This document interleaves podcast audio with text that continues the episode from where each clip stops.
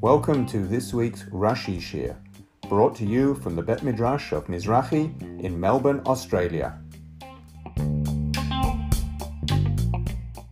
And we meet again immediately after Tisha B'Av, eager to learn Torah after our enforced break.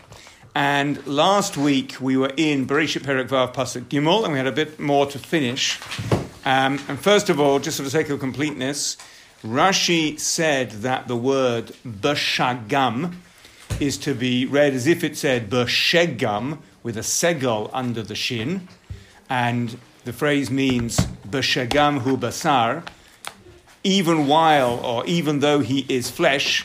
And Rashi said this refers to mankind, which Hashem is, as it were, despairing of and saying, I'm not going to give him much longer, even though he is flesh. And Rashi adds there, and even so, he is not humbled before me. And what we just jumped over last week, because I wanted to get to another point, was a couple of psukim that Rashi brings to show that the patach under the shin can be exchanged for a segel and he gives two examples. So right in the middle of Rashi on Pasuk Gimel, he says, Kiyotzeba ad shakamti, shakamti devara in Shoftim, until Devora got up, and clearly the shin with a patach must be read as a shin with a segel. Uh, kamo shekamti, as if it had written shekamti. V'chein, another example, also from Shoftim, sha'ata medaber imi, kamo she'ata. So that you speak with me. There's no other way of reading the shin other than imagining there's a segel underneath it. So he says, af b'shagam kamo b'shagam. So here, our case of b'shagam, with a patach under the shin, can be read as, should be read as if it wrote b'shegam, with a segel under the shin, and the sh meaning which or that. You have a question? Yes. Historically, when were the Nikudot put in place? Good question. I think the answer, when were the Nikudot put in place? The Nikudot that we have now, the dots and the dashes, I think came from Tiberia in the 8th century. But they, but they were, that's just the, our symbolism. But the different vowels with the different grammatical meanings is much older than that. I'm not quite sure. And, and, and was it the same with like Nach and Torah in terms of when they came together? Because he used Nach um, sources to show like shata is shat, like shata is shata. Uh, so yes, he uses sources from Nach because Nach and Torah are written in the same language, what we call classical Hebrew. So if a rule works in one place, then it transfers to the other. Okay, then continuing in Pasuk Gimel, after Rashi explaining the first part of the Pasuk, saying, I'm not going to give man much longer, the pasuk concludes v'hayu yamav yamei ve'esrim meya ve'esrim shana, and his days will be 120 years. And I just mentioned last week, uh, just as a, a, straw man argument, you might read that as something to do with the longevity of man, that his lifespan will now be 120 years. You might have thought that because we talk about people living for 120, but that's not what it means at all, says Rashi. V'hayu yamav v'chule ad meya ve'esrim shana a'arich lahem api uh, for 120 years, I will extend my anger. In other words, I'm going to give them 120 years to see what will happen. Ve'im lo yashuvu avi alehem mabul. And if they do not repent, I will bring on them the flood. And those 120 years, we understand, correspond to the 120 years during which Noach, who's been previously mentioned, was building the Teva. And we'll see when we get to Parashat Noach, which is really very soon, next week or the week after at the latest, we'll talk about him spending 120 years building the Teva, and that matches the 120 years here. So Hashem, after saying, Adam is, uh, I'm not going to, lo yadun ruchi ba Adam olam, I'm not going to extend my judgment about Adam forever. B'shagam hu basar, which means even though he's flesh, he's still not humbling before me. I'm going to give him 120 years, and then I will decide. Now, Rashi now uh, addresses straight away a problem that you might have perceived because in Pasuk Lamed Bet, previously we read Vayhi Noach ben Chamesh me'ot shana Noach et Shem et Cham ve'et Yafet. So Noach's already had the three children. And we talked about the reason he had them then, much later than any of his antecedents had children, was because Hashem didn't want to make them liable for being punished for their wickedness prior to the flood. And that is why he made sure that Yafet, the oldest, was only born a hundred years before the flood. That's what Rashi said. A hundred being the age then by which you become liable for a death penalty from heaven. So we have a problem. What's the problem? That we've already learnt that Yafet was born, and that was a hundred years before the flood. Now, in Pasuk Gimel, which is later, Hashem gives them 120 years, and then he may or may not bring a flood. Spoiler, he does. So, what's the problem?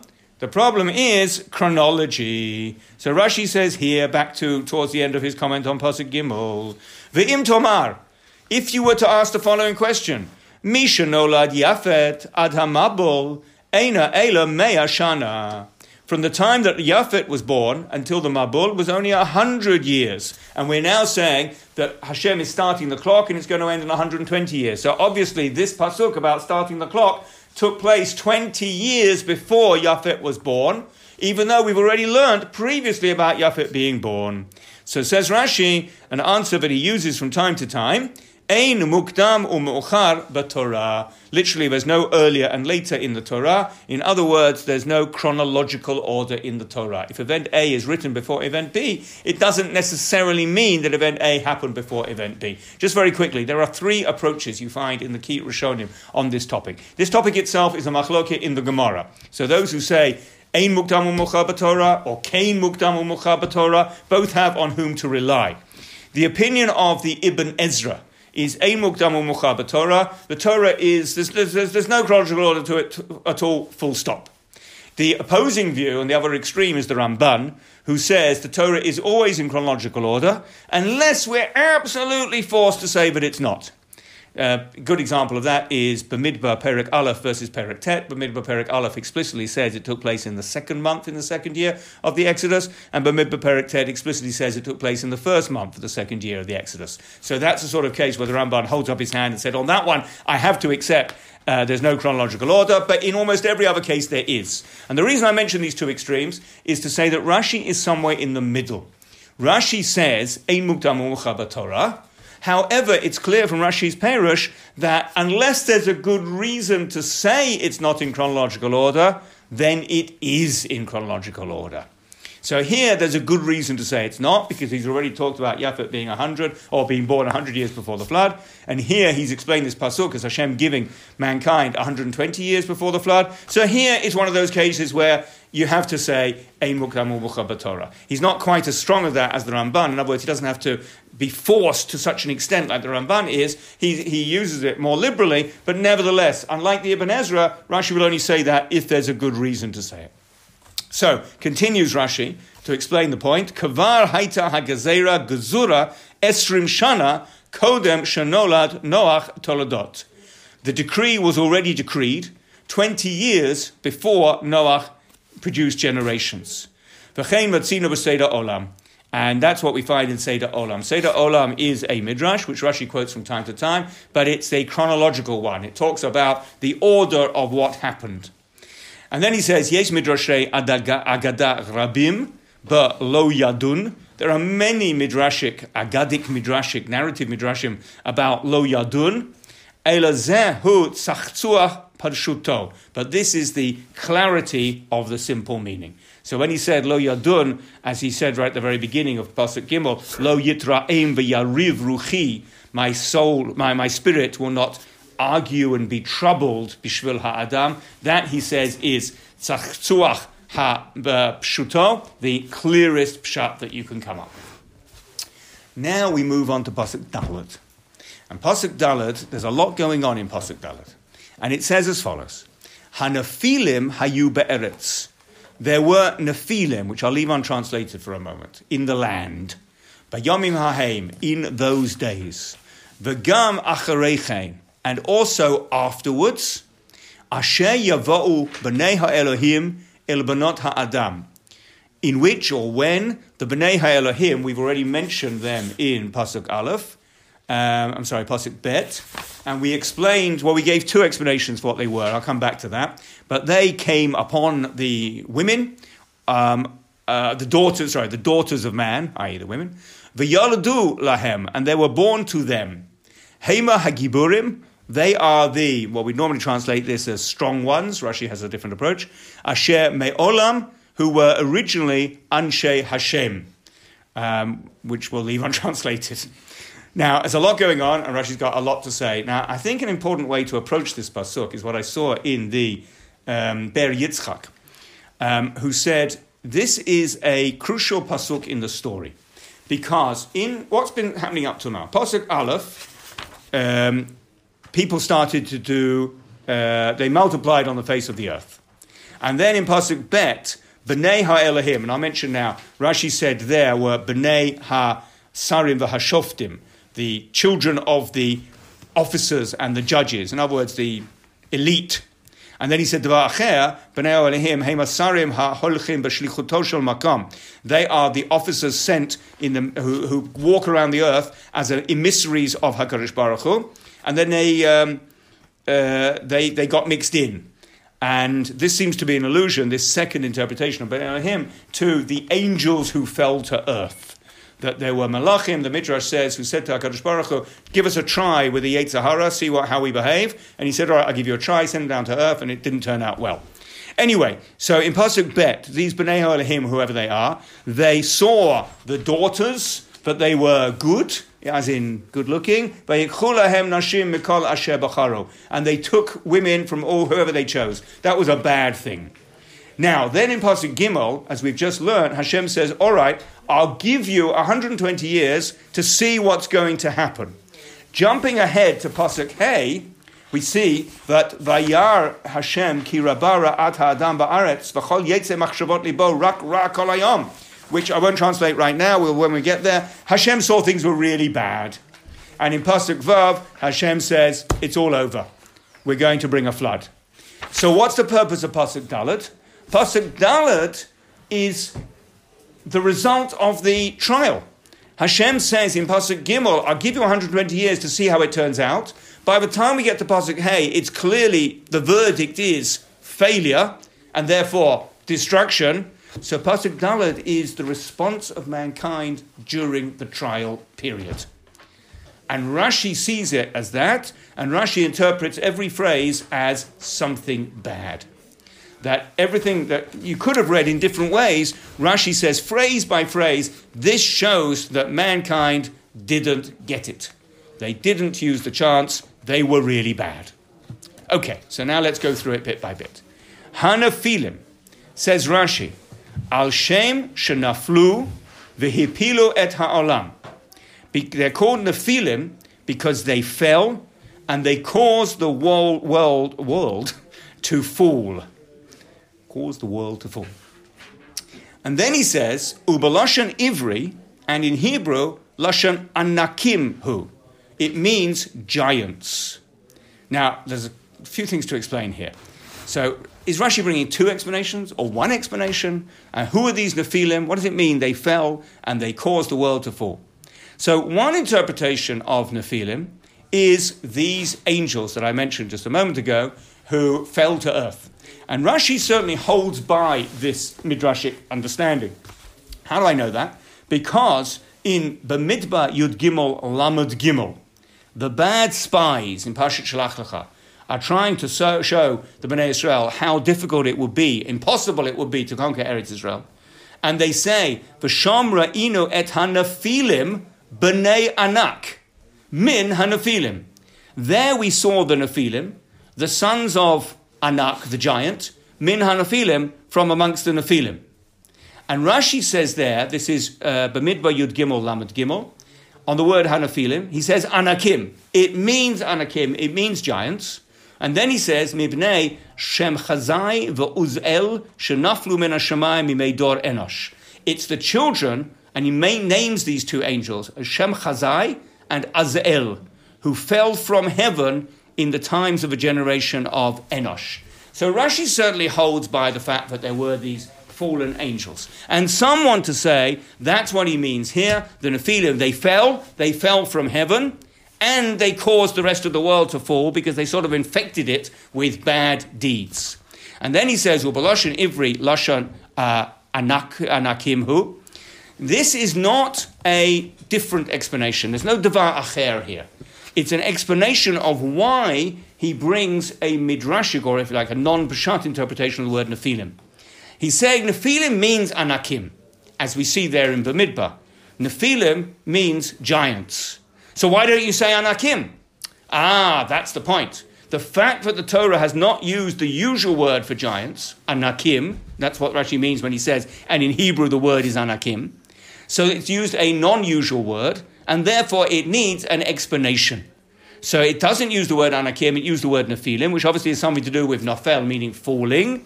So Rashi explains it means the people who fell from heaven and they caused the rest of the world to fall as well. But I just want to point out, I don't think it's absolutely clear um, that he means the angels who fell. He could just mean people who fell. And in fact, I would uh, volunteer that that is the correct pshat. Uh, it's not for me to disagree with the mighty ones who have said it means the fallen angels, but I would say, based on what happens at the end of the pasuk and Rashi's comment there, that it doesn't mean the fallen angels. That's just my thought. But there are those who say it does. That either it means the fallen angels or it means bad people who fell, as in fell in stature, and caused the rest of the world to fall as well. So it's bad things going on. Will Rashi often clarify that it's what it means in Hebrew? No. Will Rashi often clarify that it's what it means in Hebrew? No, that is quite rare. I can't say I remember every comment of Rashi, but that is quite rare. Does it say it's from another language? Oh, he often says it's from another, well, not often. From time to time, he says this is from another language. But I think he's saying here that in regular use of Hebrew, which is the language we're using, if we want to talk about giants, we would use Anakim. So when we use another word for giants, and Nephilim, sorry, I should have made clear, is also another word for giants, but it's not the main, it's not the, the primary word for giants. That's what, that's what he's saying. But you're right, he, I don't think he often, I don't recall often him saying, this is how you say it in Hebrew. He does often, or from time to time, say, this is how you say it in African languages, or in Greek, or in Arabic, or in Coptic. Uh, all those appear, and maybe others I haven't thought of. Um, but um, this one, I think, he, the, way I understand it is he's saying this is the normal word in Hebrew, hence Nephilim is the abnormal word. Then he says, Bayomim haheim, in those days. Which days? Anybody, anybody's days? So we have to understand which days. So Rashi tells us which days. Bimei dor enosh, ubimei kain. In the generation of the of Enosh, and in the gener- and then uh, sorry, the sons. Start again. In the days of the generation of Enosh and the descendants of Cain. So if you remember, um, Cain was pretty bad, and his descendants uh, were destined to live only, well, after seven years, sorry, seven generations, going to be an end to Cain. And we learned about the wives of Lemech who separated themselves from Lemech, and they said, says Rashi, why should we bring any more children? The world's going to be destroyed. And Rashi said there, that's not the flood, that's a pre flood, which we're about to learn about, which came in the days of Enosh. So Rashi holds by the fact that there was a pre flood, um, and it happened because people were being bad. And it was in those days. So that's referring to the time that people are being bad, bad which, by the way, is within the 120 years. That's crucial. Is b'mei dor enosh u b'nei Kain, not the time of Kain himself, but Kain's descendants. V'gam achareichein, and also afterwards. So they carried on after what happened in the generation of Enosh. And what have we just said happened in the generation of Enosh? There was a pre-flood. So there was a pre-flood. We said there that uh, back back in the story of Lemech, but it took away a third of the world, It's not the whole world, but a third of the world, which is pretty bad. And says Rashi, so the Biyamim Hahem refers to the days of the pre-flood. The Gam Achreichein says Rashi, Af al pi shara'u ba'avdan shel dor enosh. Even though these people, after that time, had seen the destruction of the generation of Enosh, Sha'ala Okeanus, that the sea rose, Vihitzif Shalish Ha'olam, and washed away a third of the world, Lo Nichna Dor Hamabol Lilmod Mahem. The generation of the flood, which is where we're up to now, was not humbled to learn from them.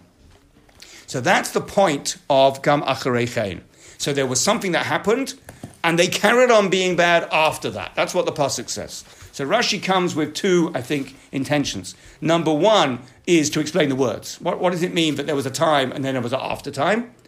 And number two, how does that fit into the bigger narrative that we're leading up to the flood and we're in the 120 years trial time?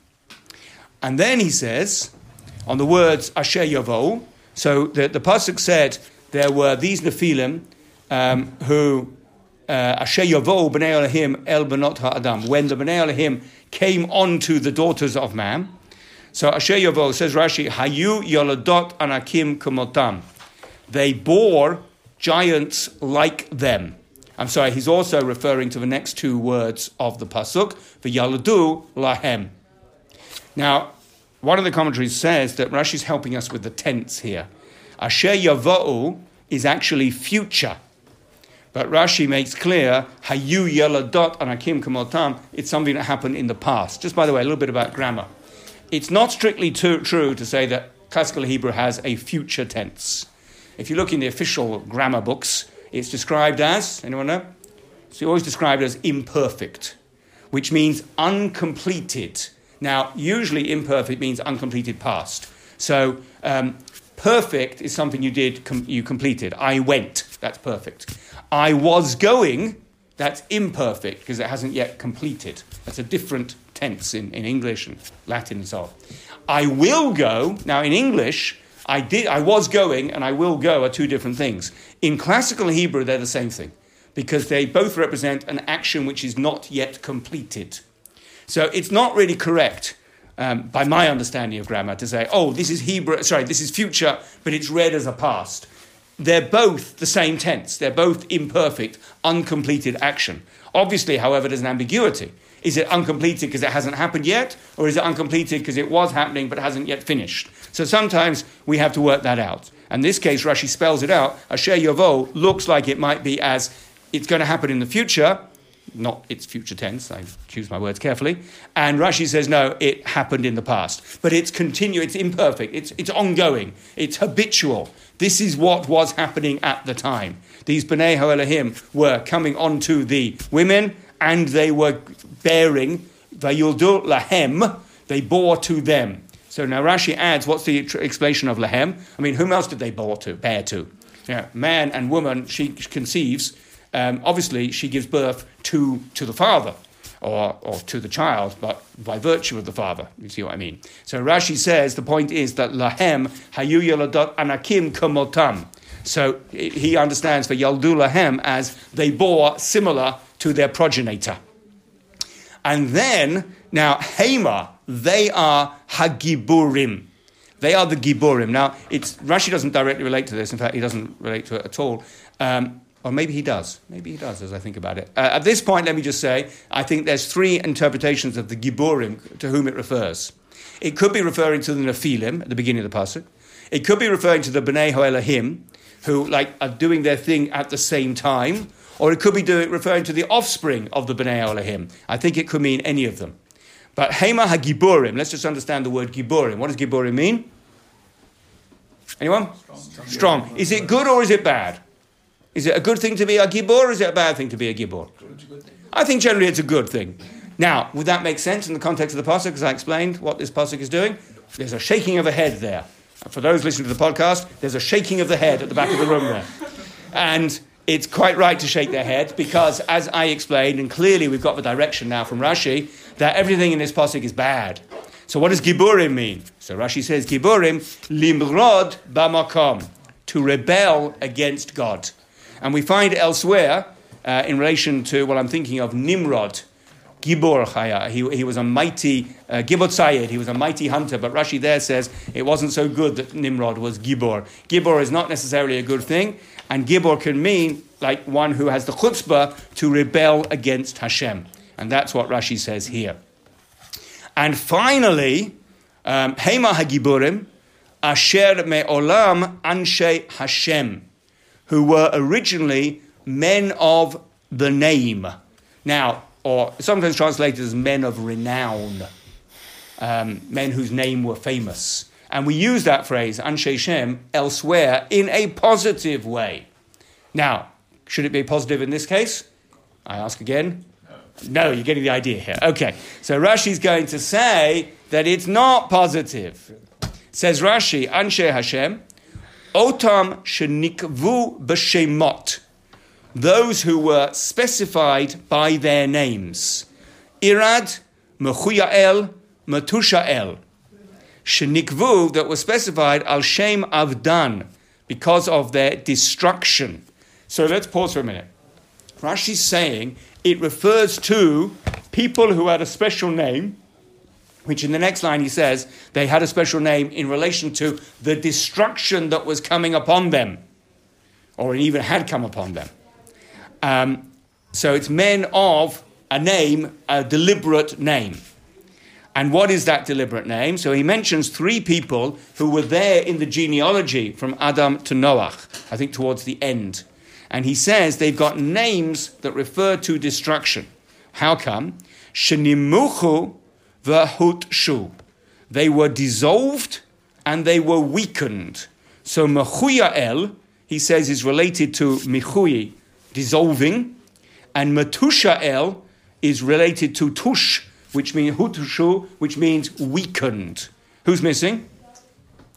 Irad. Irad. Now, I don't quite know why Rashi misses out Irad. The Maharal explains Irad means expulsion, like being expelled from the world. Maybe it's obvious. Maybe we just know that Irad means expulsion. Like eradicate. Eradicate, almost the same word. Very good. So it refers to Anshe Hashem is people whom, by the way, we've already met in the genealogy that went from Adam to Noach, and they're the people being referred to. So before we get to Rashi's Devar Acher, because he gives another explanation for Anshe Hashem, it turns out that we're talking about people we've already met.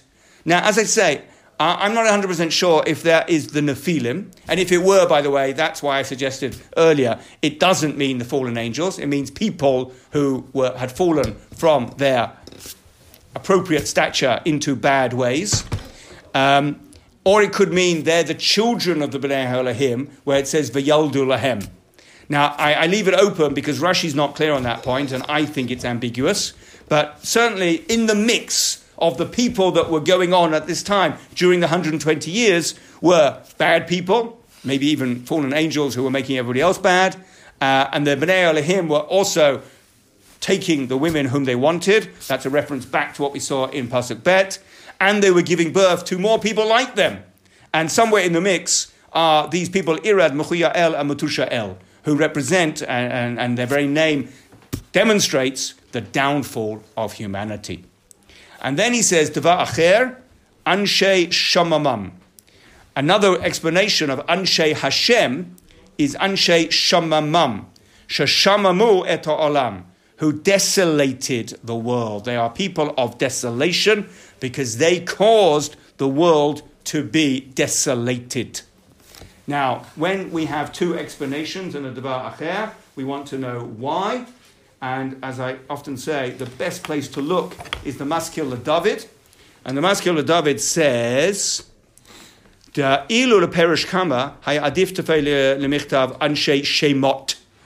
to the first explanation, men of name doesn't mean men of renown as it normally does.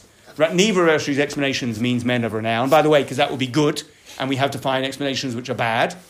So the first explanation was men who were distinguished by particular names. So it should have said Anshe Shemot, says the Maskil David. And if, according to the second explanation, men of desolation, then it shouldn't have said the hay. It should have just said Anshe Shem or Anshe Shamam. But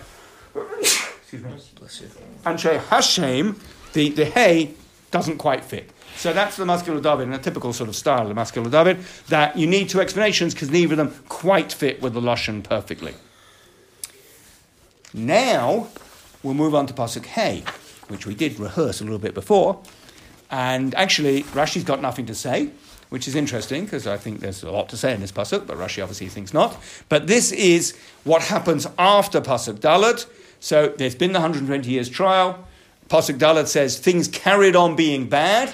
Even after, says Rashi, the people had a chance to repent because they saw the pre flood. So what happens? Vayar Hashem, ki rabba ra'at ha'adam.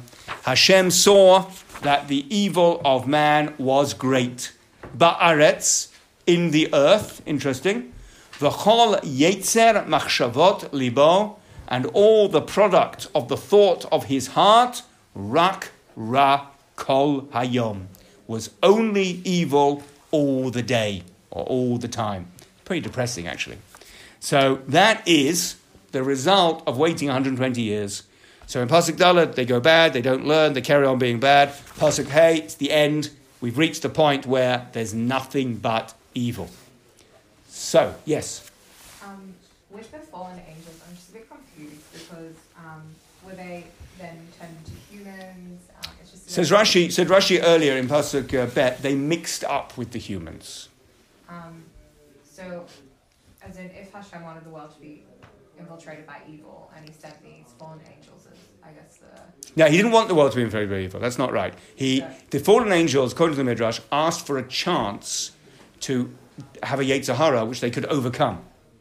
Um, I think I talked last week about how angels don't have a Yetzer Hara. We're better off than them because we have a chance to rise above it. We have a chance to achieve, to meet the challenge.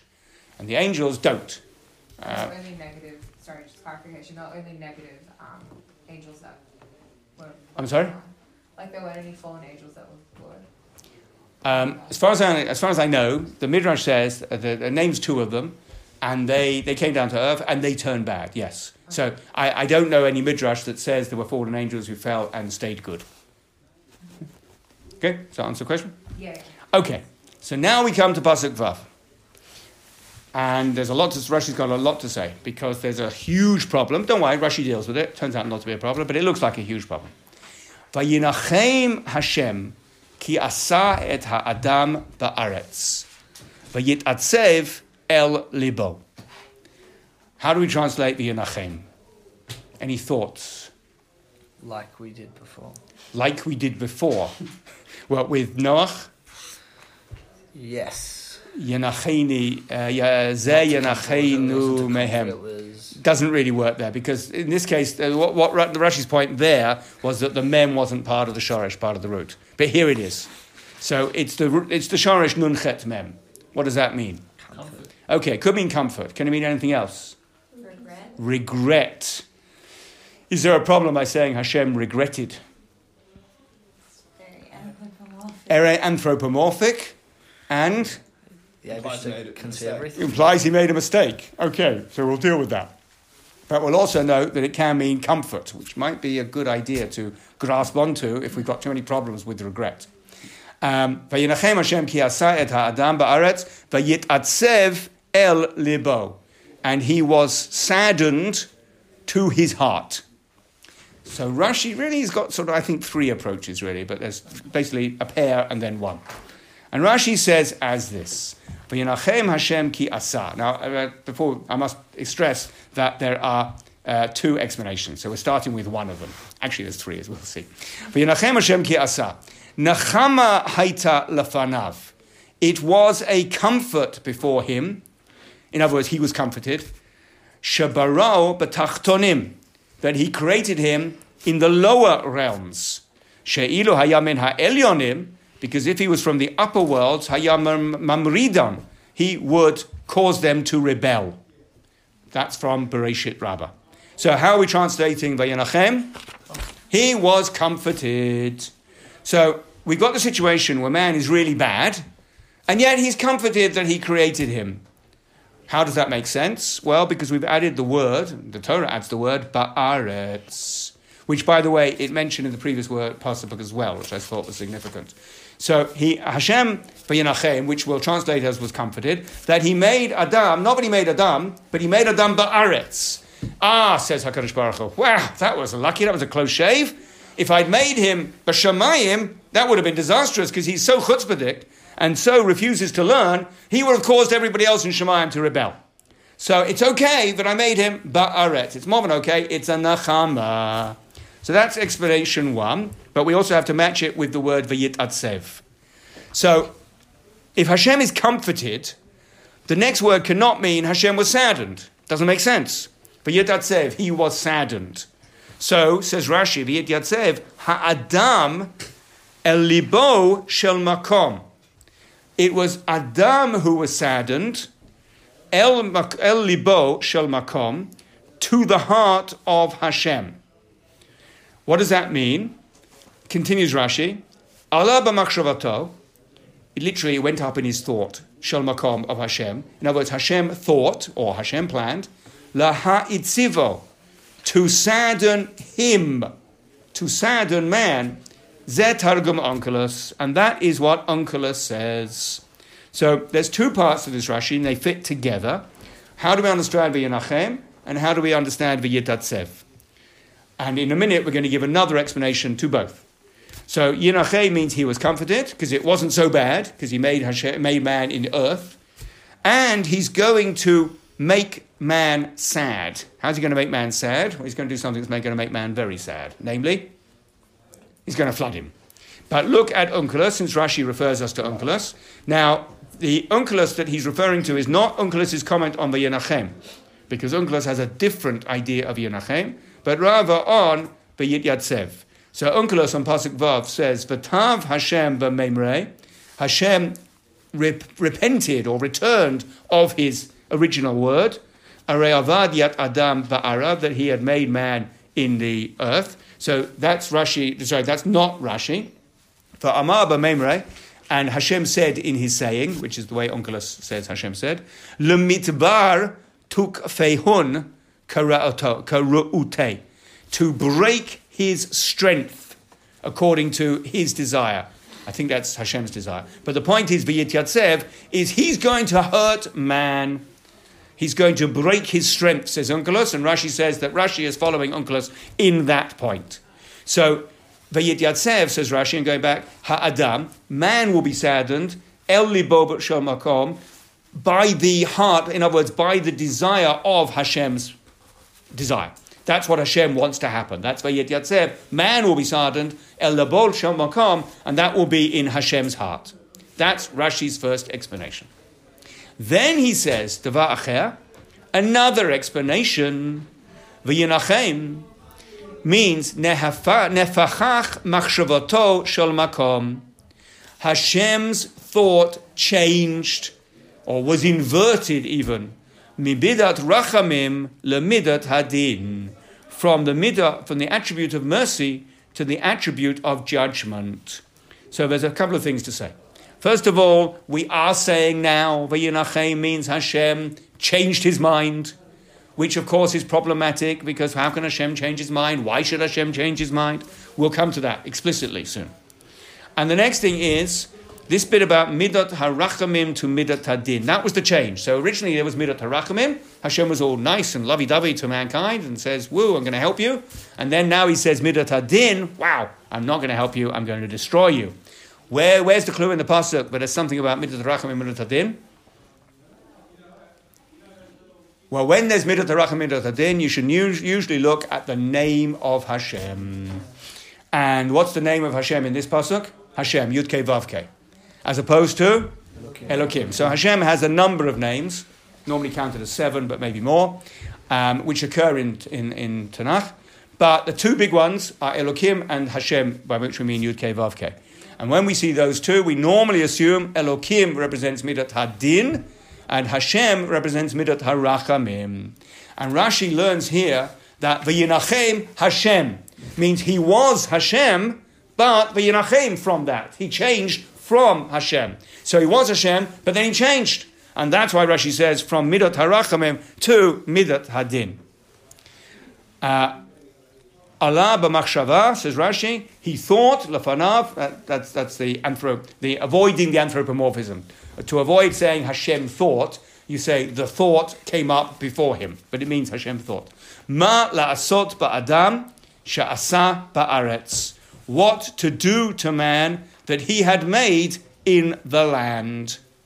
Now, at this point, Ba'aretz is, is not uh, a vital part of the story like it was for the first explanation. The first explanation is Hashem was comforted that he had made Hashem. Where had he made him? Ba'aretz. That was the comfort. According to this second explanation, it's just a, a, um, like a placeholder, almost literally. It's a reference to man that he had, the man whom he'd made in the earth as opposed to other things. The man whom he made in the earth, he now thought what to do about him.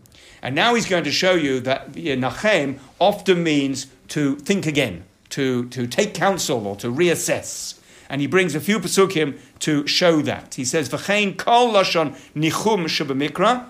Every expression of nichum that you find in scripture, lashon nimlach ma asot. It's an expression of considering what to do.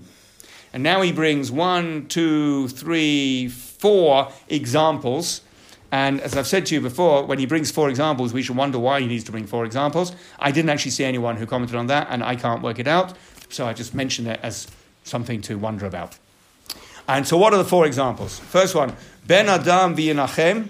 Um, Balak, or Bilam rather, says, he wanted to be a curse, but it turned out to be a praise, that Hashem is um, not like a person who changes his mind. I realize it's quite ironic, actually, because the whole point is this is referring to Hashem, and he does change his mind. Okay, interesting.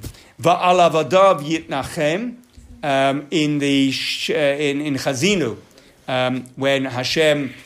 Uh, It depends how you read it. Rashi brings two explanations, but Hashem comes back to look after the Bnei Israel after having exiled them and allowed them to suffer. He changes his mind about his servants, or, or, or reassesses. Changes his mind is too strong. He reassesses. Hashem al hara'ah. After the Egel, Hashem said, I'm going to wipe out the people. Moshe said, please don't. V'yinachem Hashem al hara'ah. Hashem reassessed the bad that he was planning to do. Anyone hear that this afternoon? Ah, yes, good. It was laned in this afternoon's laning, not this morning. So that's an interesting story about Tisha B'Av. We'll wait for next year to talk about that further. And then one of the saddest pasukim of all in the Tanakh.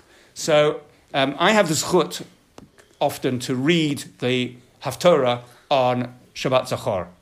And I almost cry because I find it really, really sad. What's the Haftorah Shabbat Zachor about? I'm like, Not quite. But uh, that comes into the story, but mainly about Shaul and Shaul failing. And Hashem tells Shmuel that it's time for a new king. I regret that I have made Shaul king. And Shaul is such a tragic figure because he's a tzaddik, but he just hasn't quite got the greatness that his job requires. He just doesn't get it. And in, in the in the in the Haftarah of Shabbat Parshat Zachor, it's the it's the denouement, and and Shmuel comes to him and says it's all over. And then this is the heart wrenching thing. Shaul says, "Please, please, give me another chance." And Shmuel says, "It's over." Anyway, Hashem says, "Nichamti ki himlachti." I regret that I have, or I've changed my mind, or I've reassessed about making him king. Says Rashi, "Kulam lashon machshava acheret heim."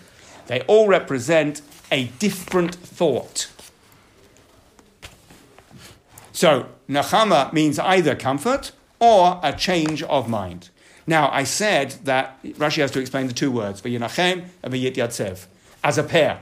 So, in the first explanation of V'yinachem, he also explained V'yit Yatzev. Hashem was comforted, and then he said, I'm going to make man sad. What about in this explanation? Hashem's going to reassess. And what does it mean, V'yit Yatzev elivo?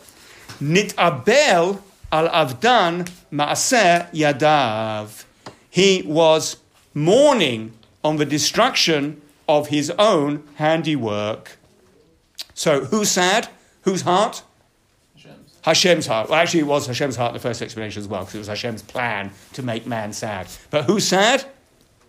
Hashem. That's the difference. In the first explanation, man was sad because he was going to be flooded. In the second explanation, Hashem is sad. And then Rashi brings examples of how itatzev can be used in this sense. Kamo ne'etzav hamelech al bano. Another very, very tragic story about David HaMelech, who was saddened about his son, about the loss of his son.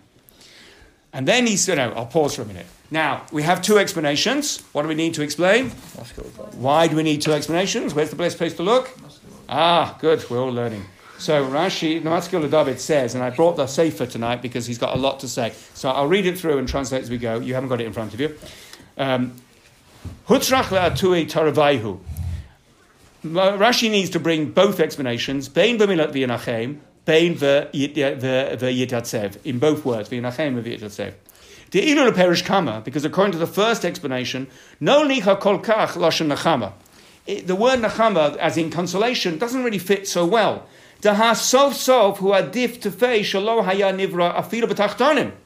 Because what, what did Rashi say in the first explanation? Ah, I'm comforted that I only made him in the earth. But actually, it would have been better, even according to that explanation, not to make him in the earth at all, because he's a bad one.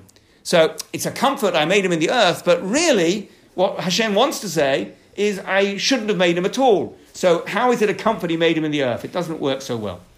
Um, Im Kain, Einzu Nachama Shalema. That's not real, it's not complete comfort. She'ein ha'inyan nimshach im masha kutuv acharav. And furthermore, it doesn't really fit with what comes later. Because what does Hashem do in Pasuk Zayin? I haven't read it yet, but can you guess? Or what does he do in the following parasha? Flood. Flood. So what happens to man? He wipes him out. So it doesn't really fit to say, oh, it's okay because I made him on earth. Because clearly Hashem reacts in a way to show it's very far from okay. So that's the reaction, the rejection of, that's the problem with the first explanation. Ubeperush uh, V'yit Yatsev, and the first explanation of V'yit Yatsev, that I will make man sad, Nami Yeshbo Dochek, that's also, it's a little bit forced. Delo Havilei Lama V'yit Yatsev, and Binyan Hit Pa'el, Shu Ose HaPu'ala, uh, basically the grammar's wrong. It should have said V'yatsev El Libo, that man would be saddened but not that he would make that man will be made into saddened. Uh, uh, without getting into all the binyanim there, we'll leave it at that. It's just not quite the right grammar of Ayit Yatsev. Lakach maiti acher. And that's why Rashi brings the second explanation. Ula acher, and according to the other explanation, nami beperish kasha. The word v'yanachem, meaning he changed his mind or reassessed, is also a problem. Why do we need the word ba'aretz? And I said, as we went through it in the second explanation, ba'aretz isn't really necessary. It's just sort of defined, referring to whom, uh, which, whom are we talking about? The man whom he created in earth. But he didn't create man anywhere else. So the word ba'aretz is a little bit superfluous. Lo Hashem ki adam. He, all it needs to say is if it means Hashem reassessed, it just means he reassessed that he made man. We don't need the word ba'aretz. Uh, and also, according to the second explanation, the explanation of Yit Yatsev, which means Hashem was saddened, is also a little bit hard because it should have said Vayit Yatsev Libo, not Vayit Yatsev El Libo. Um, as the pasuk says, he was saddened. Hard, sorry, he was saddened to his heart. What's to his heart? Doesn't need to say to his heart. It could have just said he was saddened in his heart. That's really what it means. By the way, we do see le as referring as meaning ba, um, where it says in uh, Pasha Chukat that when you take the ashes of the red heifer and you put Mayim Chayim El Keli, you put living water, water from a spring, El Keli. What do we mean by El Keli? Into the Keli. So you do see El meaning ber, but it doesn't normally mean ber. So says the Maskil David, that's a weakness in the second Peshat. The second Peshat doesn't quite fit, neither does the first Peshat. That's why you need both. But now Rashi says, and this is pretty powerful, Zu katavti l'teshuvat haminim. I've written all this as a response to the minim. The minim are the heretics. So the heretics want to learn from this pasuk a piece of heresy. That's what heretics like. They like heresy. Uh, to imply that Hashem cannot tell the future. And that is heretical one of the Ikrei Amuna, one of the principles of faith is Hashem knows everything. So, as we're about to see, there's an idea that you could misread this pasuk as thinking that Hashem does not know the future. So says Rashi, I've written the, the correct explanation to refute the question of the heretics. How do we know there's a question of the heretics? Because we learn it in the Midrash. And it goes like this. Goy echad sha'al et Rabbi Yeshua ben Karcha. A non Jew asked Rabbi Yeshua ben Karcha the following question Amarlo, he said to him, the non Jew said to Yeshua ben Karcha, Ein atem modim shahakadish baruch hu roeh et hanolad. Do you agree that Hashem sees the future, literally sees what is to be born? Amarlo, hein. Rabbi Yeshua ben Karcha said, yes, of course. Amarlo, says the non Jew, v'hakativ v'yit atsev el libo he was saddened to his heart, which implies he did something and then regretted it. And in particular, implies that he only would have done something if he thought it was going to be good and it turned out to be bad. So it must mean something that wasn't foreseen at the time of Hashem creating man. Because had Hashem known that it was going to cause him sadness, he wouldn't have done it. Therefore, he didn't know that it was going to cause him sadness. And yet it did. Ergo, therefore, he didn't see the future. That's the question. Amar Lo, Rabbi Yeshua ben Karcha answered and said to, to the non-Jew, Nolad lecha ben zachar. Have you ever had born to you a male child? Sounds like, from what's going to happen next, that a male child is a greater cause for simcha. That, of course, is an idea that was current a long time ago and is no longer the case. But anyway, so have you had a male child which would be a cause for simcha? Amarlo, hein. The non Jew said, Yeah, yeah, yeah, I've been there, yeah. Amarlo, uma asita. So Rabbi Yeshua says, What did you do? Amarlo, simachti, uh, simachti et hakol. Um, I was happy, and I made everybody else happy. We had a great big party. Amar lo, velo haita yodea shesofa lamut. Says Rabbi Yeshua, did you not know that in the end he's going to die? So why are you making this party? Because the end of all man is death, which is pretty sad, and you know that when he's going to be born. So why are you celebrating? Amar lo, b'shat chedvata, chedvata, b'shat evla, evla. So the non-Jew's answer is, at the time of joy, joy, at the time of mourning, mourning, which is the answer, by the way. So even though we know things are going to turn out bad, we know that everything has a fixed duration, we celebrate when there's a cause for celebration, and we leave the mourning for when there's time for mourning. Amar lo, Rabbi Yeshua said, Kach HaKadosh Baruch Hu. That's the way of HaKadosh Baruch Hu. Afal pi shagalui lefanav shesofan lachto, even though it's known before him that in the end he will sin, ula avdan, and he will be destroyed, lo nimna milavara'an. He did not refrain from creating him. Now I'll just pause. Rashi adds five more words, but I think it's worth pausing at this point because the question's been answered. Why does Hashem get sad about his creation? Or rather, the non Jew wanted to use that as a proof that Hashem knew, didn't know he was going to get sad. That's why he created man in the first place. But Rabbi Yeshua ben Karchia has made the non Jew admit that there's no problem really, because even though Hashem, let's, let's answer the question by saying Hashem knows everything. So even at the time of creating man, Hashem knows that nevertheless in the future Hashem's going to be sad, but that's not a reason not to create man. At the time of simcha, you do a simcha. It's a great thing to create man. And at the time when he's sad, at the time when he's going to be destroyed, then he'll be sad. But Rashi adds five more words, and I think it's because there's still a question. So we've answered the non-Jews question about why Hashem will be sad. But we haven't answered the bigger question, which is why create man at all?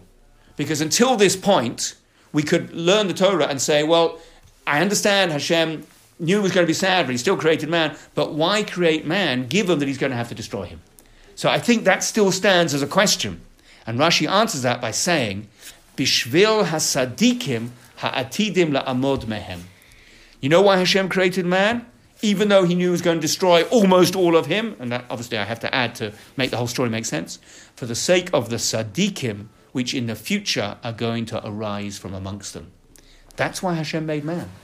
That's why, even though all but one family deserved destruction and were destroyed, and at subsequent times there's never going to be another flood, but there's cause for destruction of many individuals, Hashem nevertheless created man for the sake of the Sadiqim, for the sake of the righteous ones who will emerge from mankind. That's enough reason to create him. So we have explained the whole pasuk. We gave two explanations for Yinachem, both of which um, avoid the, uh, and we gave, in fact, even more importantly, we gave two explanations for Yit Atzev, both of which refute the question of the heretics. The heretics see if Hashem is sad, as in the sense of uh, Hashem now regrets what he did and wishes he hadn't done it, but Hashem didn't know when he did it in the first place, but he's subsequently going to wish he hasn't done it. Both Rashi's explanation of the Yatsev avoid that question. But then he says, I've done it to avoid the question. He now tells the story of the question, and he tells the story of the answer, in case you had the question. Um, and he, he explains, in my opinion, the, the, the combination of those words of Rashi is to answer the ultimate question: is why was man created, despite all the trouble that he's going to cause? And the answer is for the tzaddikim. Okay, this week we didn't quite finish Sefer Ber- Bereshit. Next week we will. We should have a little party. A very little modified seer. If you want to bring like nice things to eat to celebrate the end of Parshat Bereshit and the beginning of Parshat Noach, that might be appropriate. See you next week.